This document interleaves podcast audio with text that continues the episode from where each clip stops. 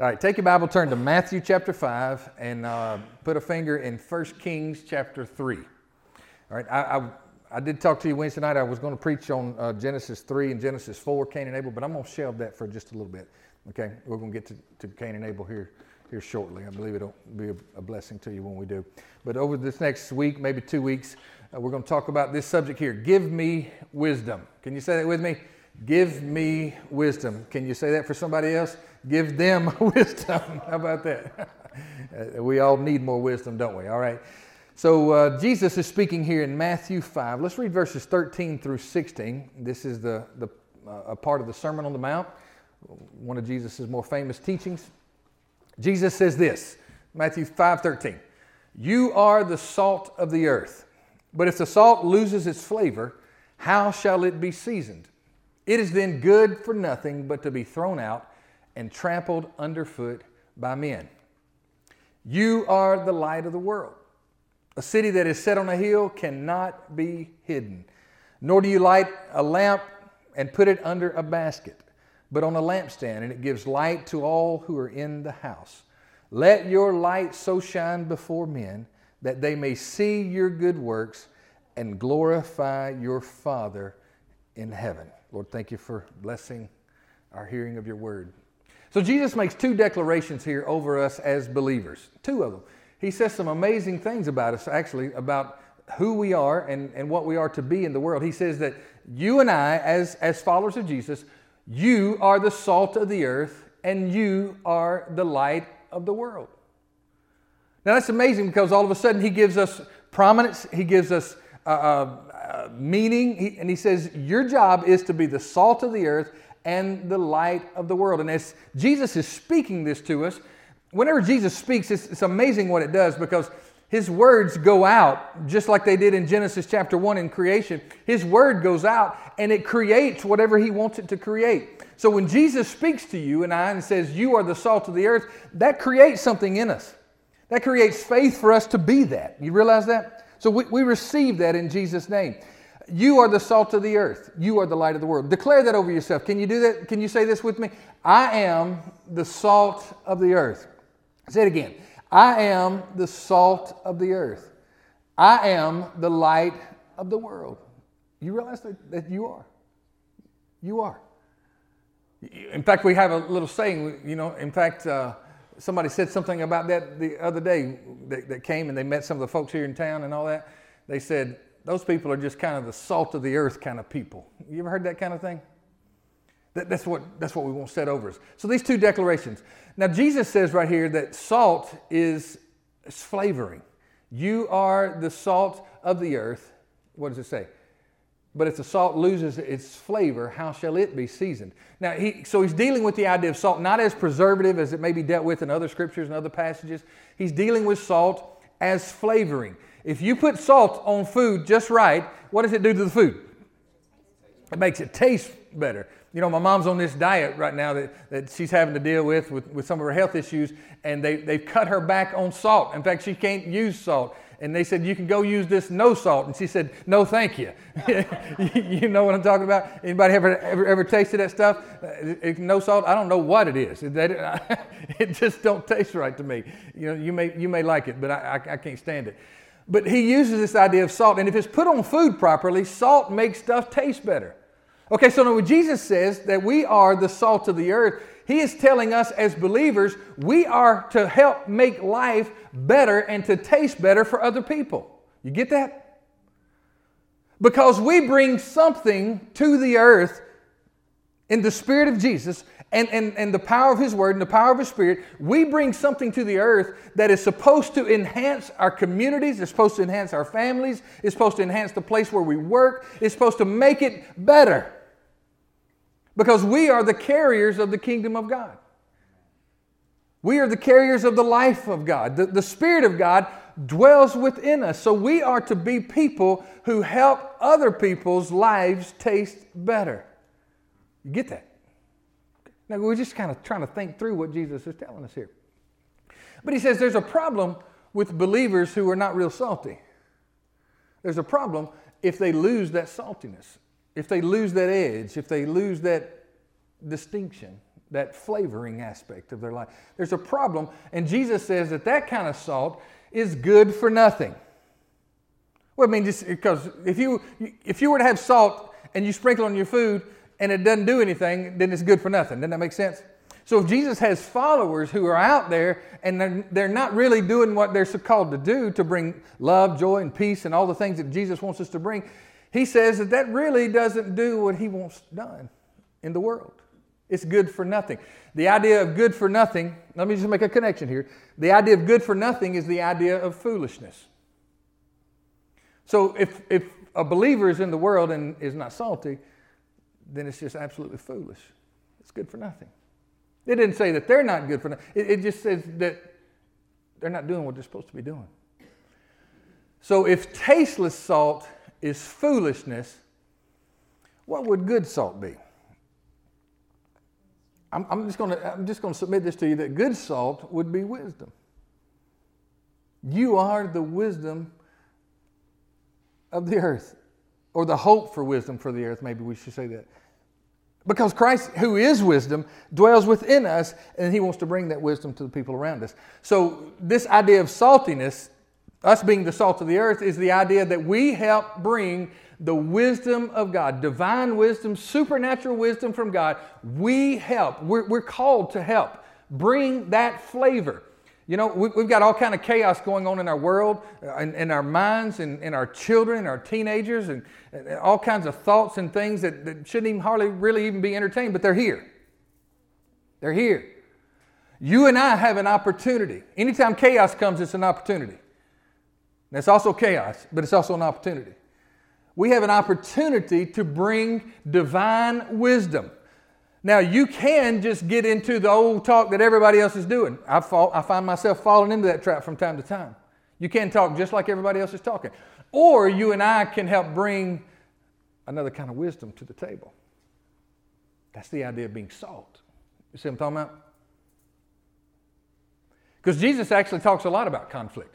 You know, I, I, was just thinking yesterday as I'm meditating on some of this kind of stuff. Jesus, Jesus' environment, you know, the stuff we're seeing on the news and all that kind of thing, if they would have had a press like what we have today, that would have been in the Jerusalem Post all over the place, stuff a lot worse than what you and I are watching. Jesus did all of his teaching and moving in a very hostile environment. Really. I mean, he's ducking and diving. You know why he changes town so often? He would say things like, I feel the need to go over here. Well, yeah, that, that kind of, there's a lot of pressure over there. You know, he never, he never ran from the pressure, but he also had wisdom to get done what he needed to get done. But there was all kinds of hostility. The Romans were against him. Uh, a lot of the, the Jewish leaders were against him. A lot of his own family members didn't understand him. All those kind of things were happening every, everywhere, even within his disciples. The group, within his, one of them was a, a traitor and none of them really understood what he was saying and doing. They just look at him and say, Oh, that's good, Jesus. I don't have a clue what you just said. you know, he, he, was dealing with that kind of confusion and chaos everywhere he went. But, but politically speaking and culturally speaking, socially speaking, the pressure was on Jesus all the time. But what did he do all the time, everywhere he went? He brought divine wisdom, divine perspective. He brought another way. You know, they always brought Jesus a question. They said, Is it this or that? And Jesus said, No, it's the other. It's not either this or that. So in our world today, is it, you know, are, are, you, are you for the protest? Are you for the police? Well, it's, it's, it's neither. There's, there's an other answer to that question. I don't have to be for this and against this or for this and against this. We've, we've got to bring some kind of sensibility as believers into all this conflict and, and not to even mention. We got the stuff we're watching on TV and we're seeing on, on the news and maybe even some in our streets we're seeing some of that kind of stuff, but that doesn't even discount all of the other chaos we've got going. All you with teenagers, you know all that kind of stuff. All you with children and financial situations and all kinds of struggles. And we got all of that on top. We need divine wisdom. We need wisdom. And oftentimes, the solution is not this or that. They'd ask Jesus a question Is it this or that? And Jesus would always show a third way a better way, a higher way. See, that's salt. That's what salt does. That's what the salt of the earth is to do with this idea of wisdom, all right? So it's the wisdom, we are the wisdom of God to the world because Christ, who is wisdom, dwells within us. And wisdom is simply this it's the solution to the problems, the dilemmas, the challenges, and the chaos of life. And don't we need some solutions right now? Don't we need some solutions? And I found that you got to work your solutions within your sphere of influence. You know, the president hadn't called me yet in all this. You know why? I don't have any influence there. I don't have any business there. I'm, I'm, my authority doesn't extend to there, but it does to you. It does to my family. It does to some of my friends. If you're an employer, it, it goes to your employees. If you're a parent, it goes to your obviously your family. Just whatever. If, if you're a worker, you've got a sphere of influence with your friends and, and coworkers and all those kind of things. Wherever your sphere of influence, that's where you are to be salt. You know, we're all trying to solve all the big problems. In Afghanistan, Iran, Iraq, all the, all the places all over the world, we're trying to solve the problems at the White House. Hey, let's go to your house. That's where we got to start, where we got to be salt right there. You know, because if you ain't got a good idea how to run your house, you probably can't run the White House. I mean, I'm just saying. It's just true, isn't it? So let's take that salt where our sphere of influence is. Let's ask God to help, help us with wisdom. You and I are to flavor the people around us with this supernatural wisdom from God.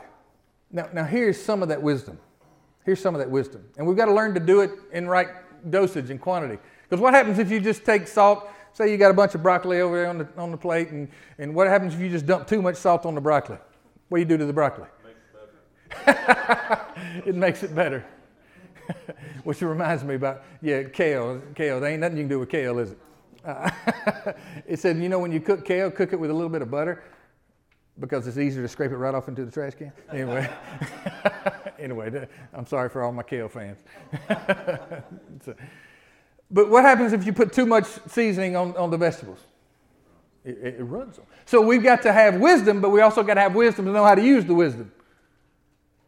Because we all have come in contact, and some of us have been absolute religious nuts. You know what religious nuts you know, old boy said, we, I, I pastor a bunch of cereal Christians. They're fruits, flakes, and nuts. Anyway, I'm sorry. It'll get better, I hope. It'll, it'll, get, it'll get better, I hope. But you know what they did? They, they've got maybe a level of divine wisdom, but they, they poured all the salt on the broccoli. You know what I'm talking about? So there's a, there's a wisdom in how to know how to use wisdom as well. You know, and yes, Jesus is the answer to everything. It kind of reminds me of little Johnny. He was in Sunday school, little Johnny. You know, and, and the teacher said, Little Johnny, he said, she said, What climbs trees, eats nuts, and has a furry tail? She said, Johnny thinks for a second. He said, Well, we're in Sunday school. It sounds a lot like a squirrel, but I'm going to say Jesus. you know, that, never, mind, never mind. I told you get better. It just got a lot worse, didn't it? we got to learn how to be salt, how to give it, how to disperse it out, okay? How much it takes to make it taste better and not worse, all right? Now, here, here's a little bit of that salt we, we know, a little bit of that wisdom that you and I know. You and I have something that the world really needs. Everyone needs, they just don't even know it yet. Haggai 2 7, Haggai, that prophet, you know, he says this about Jesus. He says this about Messiah. He says, Jesus is the desire of all nations.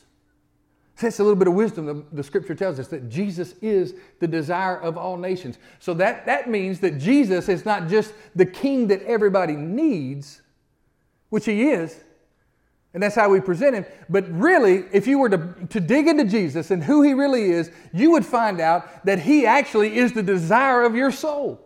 That he actually is not just the king that you need, he actually is the king that you actually want over your life that he's perfect in all of his ways. He's perfect in righteousness. He always does everything right. He's full of mercy. He's able to forgive even when you transgress his highest of standards. He's able to heal when it hurts, no matter if it's physical pain, internal pain, if it's a broken heart. He's able to heal it. He is the Prince of Peace that can speak to any storm in any life and say, Peace, be still, and the winds and waves, they obey his command. He's the King that's full of joy. He's full of joy in a chaotic world. How in the world do you do that as the king who's responsible for everything? How do you do that? Jesus has the way. He's the wisdom of God. He's perfect love. He's perfect love for the oppressor. We see him talking to people who are, are the oppressors in the New Testament. He's perfect love for them, but he's also perfect love for the oppressed. How do you balance that? He does. Jesus is the king that everybody wants. And wouldn't you want a king that can raise the dead? it's only found in Jesus. He is the king that we really, he's, he's the desire of all of our hearts. The problem is, most people don't know it yet. See, that's what, that's what we do is we, we salt the world with that idea. That's wisdom. We're his ambassadors. Salt. So let, us go over to 1 Kings 3. There's a lot we could talk about, more salt and more light. Uh, we'll do that a little bit later. Let, us go to the story in 1 Kings chapter 3. You got it? 1 Kings, it's the book right before 2 Kings. You got that? I told you it's going to get better. It just keeps getting worse. Billy, what's wrong with me? What's wrong with me? I was born this way. That's what's wrong with me. It's okay. That's... So let, us take a look at Solomon. You know, aside from Jesus Christ, Solomon is known as the wisest man to have ever lived. You ever read some of his stuff? What's the stuff he wrote in the Bible? What do we know about him? Well, he wrote Proverbs. He's got a lot of them, doesn't he? Proverbs, Ecclesiastes. His life is, is spoken of quite commonly in, in, in uh, 1 Kings here. Solomon has just become king. Who's, who's his father? Remember Solomon's dad? David. David, the greatest king that's ever lived, you know, on the earth, you know. Greatest king Israel has ever known. David has now died. Solomon is his successor. Solomon now becomes king. And he's had to handle some very difficult things in his early days as being king. And it seems, as we're in 1 Kings chapter 3, it seems that Solomon has now come to the realization that he's in over his head. You ever feel like that? On the job, the family, just life in general, sometimes you ever feel like, you know, I'm in over my head. I, you, you jumped in the deep end, and all of a sudden, guess what?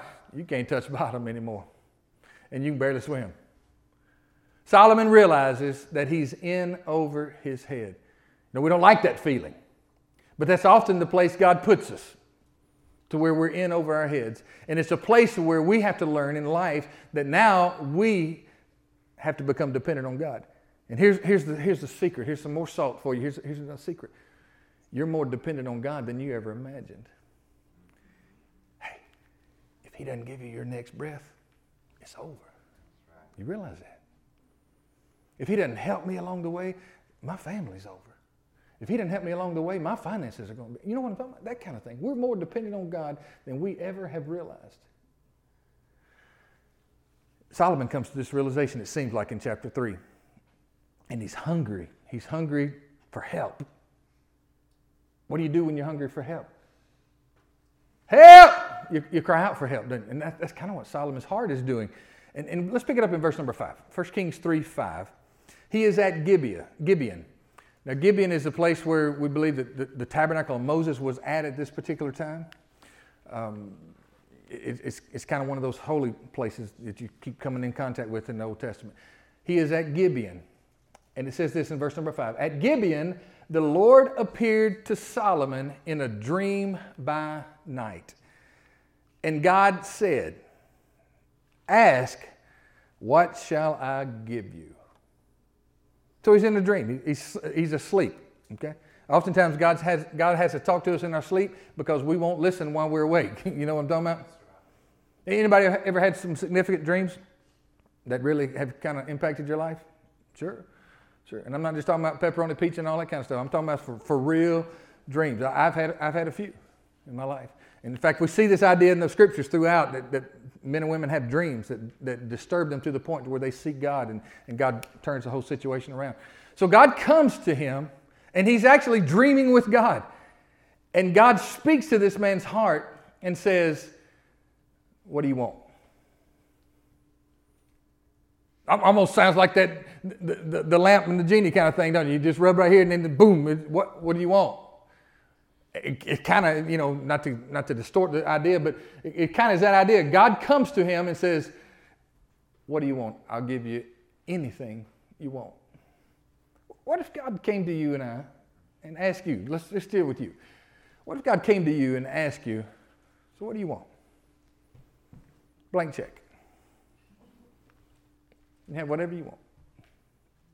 I got it. I love you.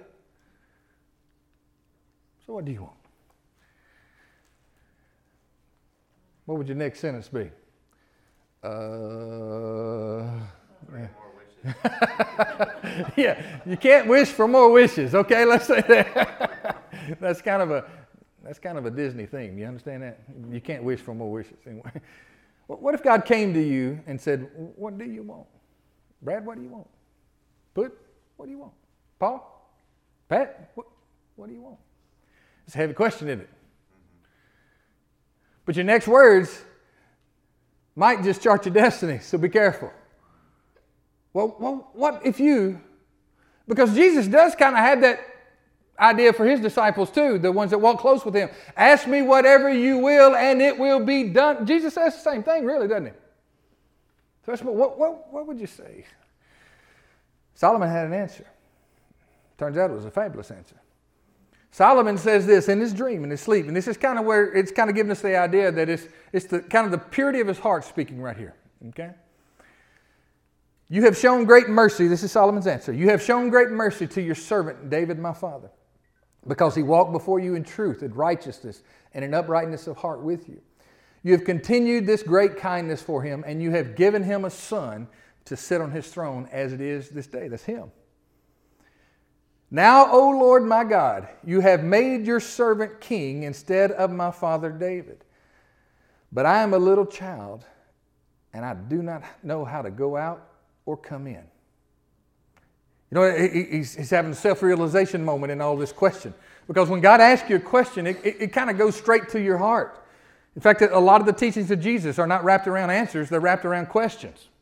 Because questions probe, don't they? Questions make you think. Questions reveal what's in here. And that's what God is doing. And, and what Solomon uh, finds out in his heart, he says, I'm, I'm struggling. I really don't have a clue about what I'm doing. I got a lot of responsibility.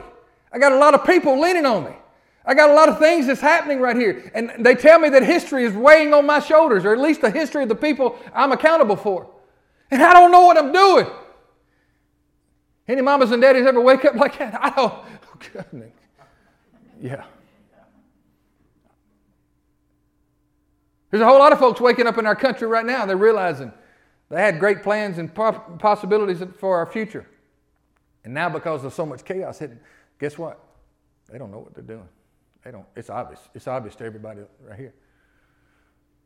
You know, I'm kind of liking this whole scenario, all this kind of stuff. It's like watching one of them bad Saturday B movies. You ever watch one of them bad Saturday B horror movies where the acting is terrible, script is horrible? There's only maybe one, one particular person that kind of knows what they're doing, and, and, and it's the end of the world. You know what I'm talking about? Those kind of movie. And it's like, it's kind of like, watch, it's almost like we're watching a movie because we're watching people in public. It's like they don't know what they're doing. They don't have a plan of action. They got all this reaction going on and not to throw dust on them, we, we know what that feels like, don't we? I'm in over my head, is the idea. I don't know what I'm doing. Verse 8 And your servant is in the midst of your people whom you have chosen, a great people, too numerous to be numbered or counted. Here's his request. Therefore, give to your servant an understanding heart to judge your people. Everybody say an understanding heart. Give to your servant an understanding heart to judge your people, that I may discern between good and evil. For who is able to judge this great people of yours? Who's able to make these kind of decisions? So, this idea give me an understanding heart. The New King James says understanding heart, the ESV says understanding mind, the NIV says discerning heart, the Message Bible says a God listening heart. I really like that idea. Give me a God listening heart. Here's the idea in the Hebrew. So actually a picture. It's actually a picture. Now think, think of this picture. An understanding heart in the Hebrew, the picture is this it's a heart that hears. It's a hearing heart. It's a hearing ear, a listening heart, or a listening ear. So let's, let's go back to that phrase right there. Let's put that in. Give to your servant a hearing heart. Huh. If we had time, we'd go back into to the next story, and is the story where they bring the baby. The two mamas bring the baby. And Solomon has that great word, says, okay, just cut the baby in half and give one half and this other half. And the woman screamed, no! So that's the kind of discernment we're talking about, that kind of wisdom. He, he heard. He somehow or another, this, this idea of hearing is that he was able to hear the complaint, take in all the data that the woman was speaking over here and this woman was speaking over here, look at the baby, all that kind of thing. And then somehow or another, he was able to hear them and he was able to hear him. So that's, a, that's, a, that's that kind of hearing heart. That we're, we're, we're not aloof to people. We're not so heavenly minded. We're no earthly good. We're not like that. We're not got our head in the clouds and we can't speak to humanity. That's nonsense. That's not salt at all. But yet we're not so hearing them that we can't hear him. We're overwhelmed by the situation. We're bogged down by it. We're confused by it. We're, not just hearing them either. And God, give us some leaders that can hear them, but also hear you. Give us some moms and dads that can hear our, the cries of our children and all the things that are going on in our homes and our businesses. Give us the, the heart to hear them, but don't let us just hear them. We got to, we got to hear you. You see what I'm talking about? That, that's this idea of this hearing heart. You see what I'm talking about? So you find out already, Solomon was a pretty wise man before he really became a wise man. because it takes a lot of wisdom to know you're not real smart.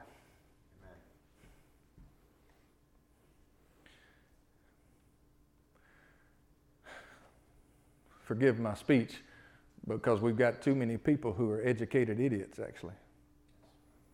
And they've gotten, as my mama would say, a little bit too big for their britches. But my mama always knew how to tighten it up. anyway, anyway. So we ask him for this, this hearing heart. What I, I, I, I want to be able to understand and we can understand without becoming a basket case. You know, we, we can understand, we can hear. It's a hearing heart.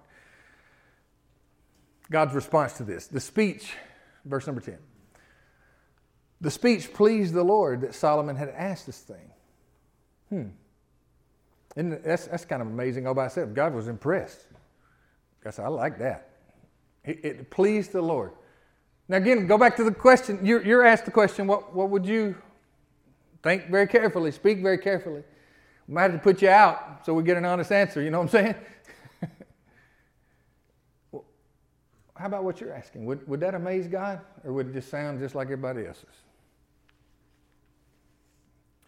Personally, I'm going to just go with what Solomon did. It worked pretty good, didn't it? I think that's a good, good clue. All right, verse number 11. Then God spoke again to Solomon. God said to him, because you have asked this thing and have not asked long life for yourself, nor riches for yourself, nor have you asked the life of your enemies. Wait a minute now. God heard what he asked, but God also heard what he didn't ask. It's kind of like this. The, scripture says that the word of God goes in and it divides the very thought and intent of the heart. So God knows what's going on and he also knows the motive behind it and he heard what he asked, that was a good thing. But he also heard what he didn't ask. He said, Solomon, you know what? Because you didn't go for selfishness reasons, you didn't ask for things for you to get propped up in a nice, easy, comfortable life. I heard what you didn't even say. But you ask for yourself understanding to discern justice. To discern that you hear that word a lot lately, hadn't you? Hadn't you heard that word a lot in the last three or four days? The word justice. That's what this wisdom was for, so that he could bring justice in the earth. The right thing. Justice is simply just the right thing. Behold, verse 12, I have done according to your words. I, I gave you what you asked. I have given you a wise and understanding heart, so that there has not been anyone like you before, nor shall any like you arise after. And I've also given you what you have not asked. You see that, in, in fact, Paul says this kind of thing that God is able to give you exceedingly abundantly above all that you ask or think. Remember that, that passage? This is what we see it played out right here. He gives him more than he asked for.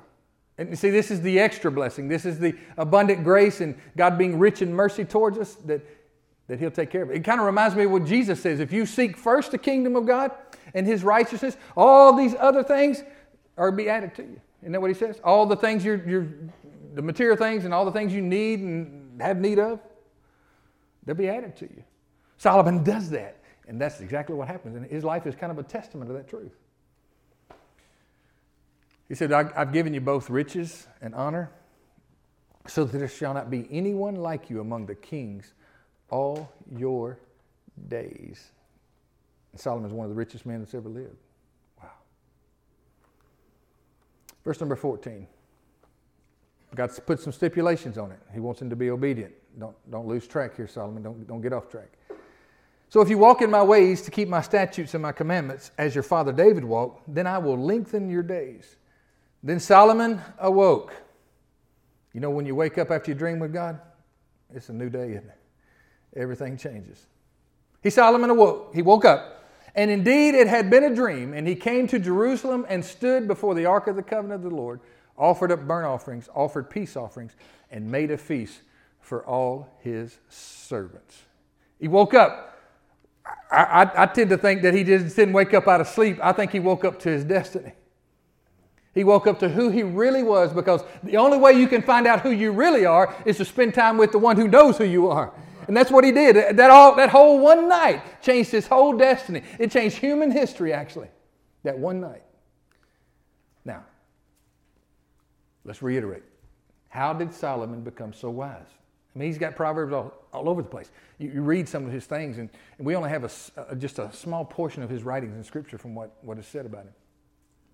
How did Solomon become so wise? How did he become so wise?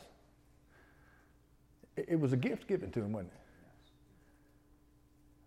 He asked, God gave. That's grace. Now, let's, let's translate this. How can you and I become wiser? How, how can we become wiser? Solomon asked, he knew he wasn't wise enough for what he had facing him. God answered, and he literally transformed something inside of that man. I will give you a hearing heart. I will, husbands and wives, I will give you a heart to where you can hear your spouse. Because there's men in the room. I will give you, I got to repeat myself, right? a heart to hear your spouse. And I'm not talking about hearing what they're saying because sometimes that, that, that's, that's rough. sometimes, you know what I'm talking about? I mean, it just is. I'm not talking about just hear the chatter. I'm talking about to hear them and know them. Know how to love them. Know how to minister to them. Know how to care for them. Know what they need. Know how to, you know what I'm saying? Don't we need that for our children? And you can, you can have uh, three children that live in the same house, sleep in the same hallway, raised by the same people, eat the same meat and potatoes for 25 years, and all three of them slam different as you can be. Anybody know anything about that, Emily? I mean, anybody know anything about all that? it's just the way it is. And so you need a heart to be able to hear each one of those little voices in, in your life, don't you? Employees, and business solutions, all those kind of things. Time and time again, we have illustration after like Joseph and Daniel, men and, and, and even ladies like, like Ruth and, and uh, uh what, what's the other name? I'm thinking of what's the other name? Uh, Queen Esther. Esther, that's, that's her. Had, had, insight and wisdom to be able to understand the situation, know what the application is, know what the solution is, and, and know what had the courage to do it. See, that's an understanding heart. We see this time and time again. Moses was the, one of the wisest men that walked the planet when he was alive. He knew how to govern, he knew how to protect, he knew how to fight, he knew how to pull back. He, he knew Most of all, he knew how to hear God. My birds are back. Did y'all hear that? Okay, thank you, birds. Well, we reminded of when we hear the birds? God's going to take care of us. I heard him. He just said that to us. Did you, you didn't hear that? I heard that. My heart heard that. Did you hear that? I got you. Okay. Not to mention a little ADHD doesn't hurt. and you, you hear all kind of stuff when you got that. anyway, anyway, anyway. God can give you a moment that can change you for a lifetime. And I'm not talking about just answers. I know, I know you've got prayer on the table right now and you need answers. And may God give you the answers. But what you need really is a hearing heart. It's kind of the same idea. You can give a man fish and feed him for a day. Or you can teach a man how to fish and feed him for a lifetime. You've heard that, that proverb? You've heard that idea? This same idea. God can give you an answer and it'll, it'll solve today's dilemma. But what he wants to do is give you the kind of heart that whatever dilemma comes, whatever it's Tuesday, Thursday, Friday, or 2028, I got the kind of heart that can receive whatever I need to receive. You see what I'm talking about? This kind of encounter is what we need. So I, I would say Solomon had this experience while he was asleep. We get the story. We're fully awake. Most of us. so while we're fully awake, why don't we ask him what Solomon asked him? Jesus said it like this ask, seek, and knock. And ask as if you're talking to your Father who loves you beyond measure. Seek as if you're seeking for a treasure that God actually wants you to find. And you knock as if you're knocking on a door that God's going to open it if it's for you. He's going to close it if it's not. But we're knocking on doors that we know He's governing our steps. So we're asking, we're seeking, we're knocking. That, that, this is what we're talking about here. Let, let, let's, let's wrap it up with this. Here's, here's just some quick little thoughts about a hearing heart. Ask the Lord to give you a hearing heart. Some of your relationships, let me just be real frank and honest because I've, had to struggle with this myself. Obviously, it's, it's a constant battle. Some of our relationships are suffering right now just simply because we won't listen. Not all the problems in your life, but many of the problems in your relationships could be solved if you would just listen, if you would get a listening heart. I know we got a talking mouth, but what we need is a listening heart. Does that make sense? And if we get a listening heart, then what our mouth talks about is going to be a little bit better. So ask the Lord to give you a hearing heart. Ask Him. Second thing is, pay more attention to what you're hearing. Source wise, be careful. Be careful, little ears, what you hear. Be careful, little ears, what you hear. For the Father up above is looking down in love. Be careful, little ears, what you hear. We remember that song? Did y'all sing that song? Pay more attention to what you're hearing.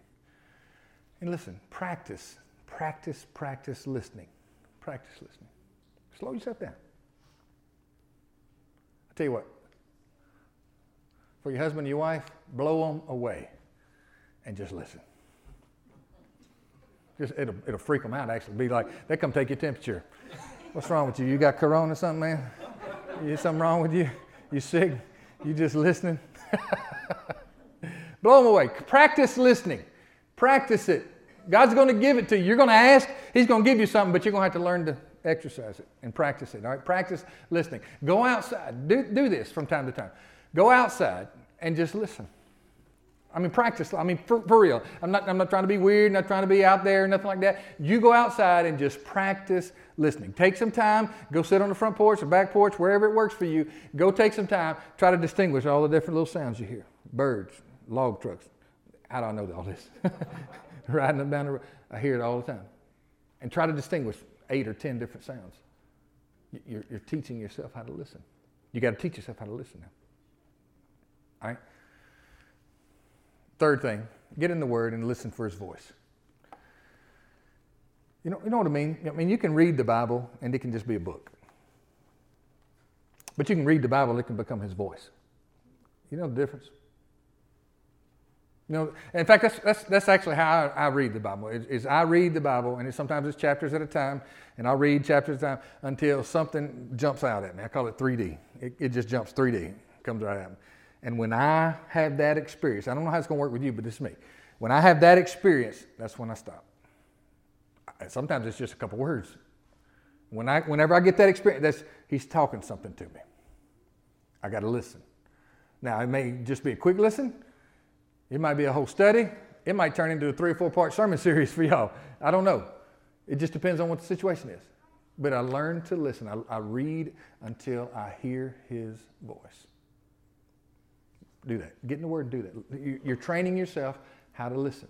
And when I hear what he says, that's when I engage him in conversation. I talk to him. Or I, or, or I make a prayer about it. I mean, something, you know how it is when you read sometimes and you're like, ooh, it hurts. It's like conviction. It's like, man, I need to do more of that. Well, I pray that conviction. I'm hearing him talk to my heart. He's, he's bringing medicine to my soul. And the last, last thing listen to people more this week. Talk less. Listen to people more. On the job, at home, out and about. You know, actually ask somebody a question and wait on the answer. Just slow you sit down. Listen. God wants to give you a listening heart.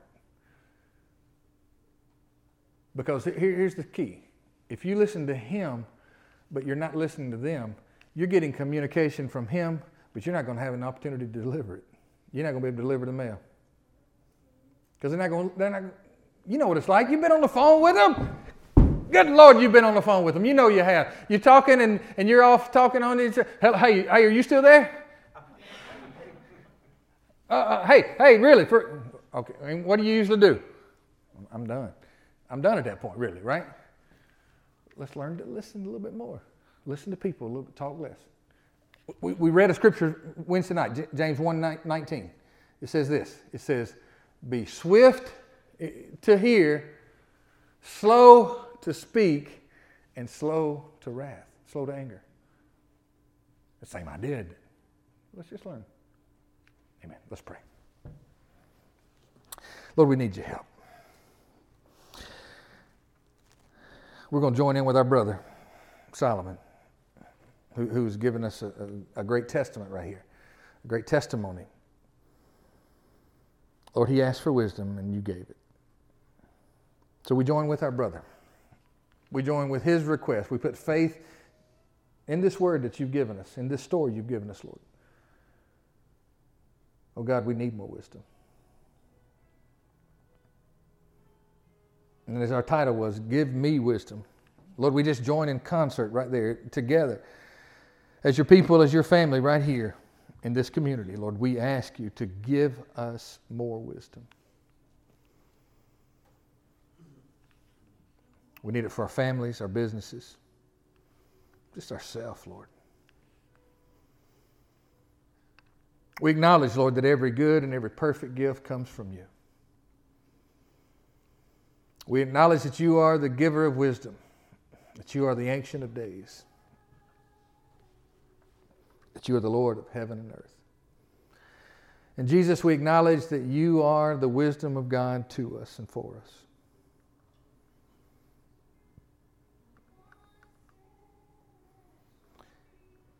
And I'm reminded of our brother James again, Lord, that said, if you need wisdom, ask for it. Ask for it. And that you'll give it to us liberally. So we ask Jesus, give us wisdom.